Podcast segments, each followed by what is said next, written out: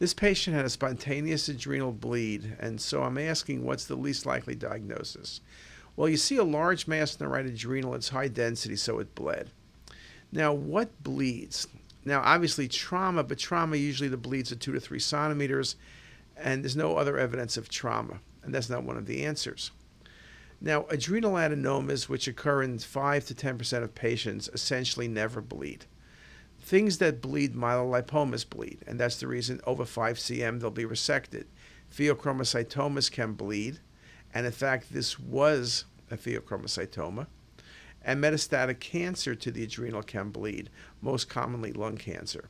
So, my rule is if I see an adrenal bleed, uh, particularly large, I need to make certain there's not an underlying tumor. Yes, it can be due to Coumadin. Yes, it can be due to trauma. But I always am worried what's the underlying pathology. So it's a good rule.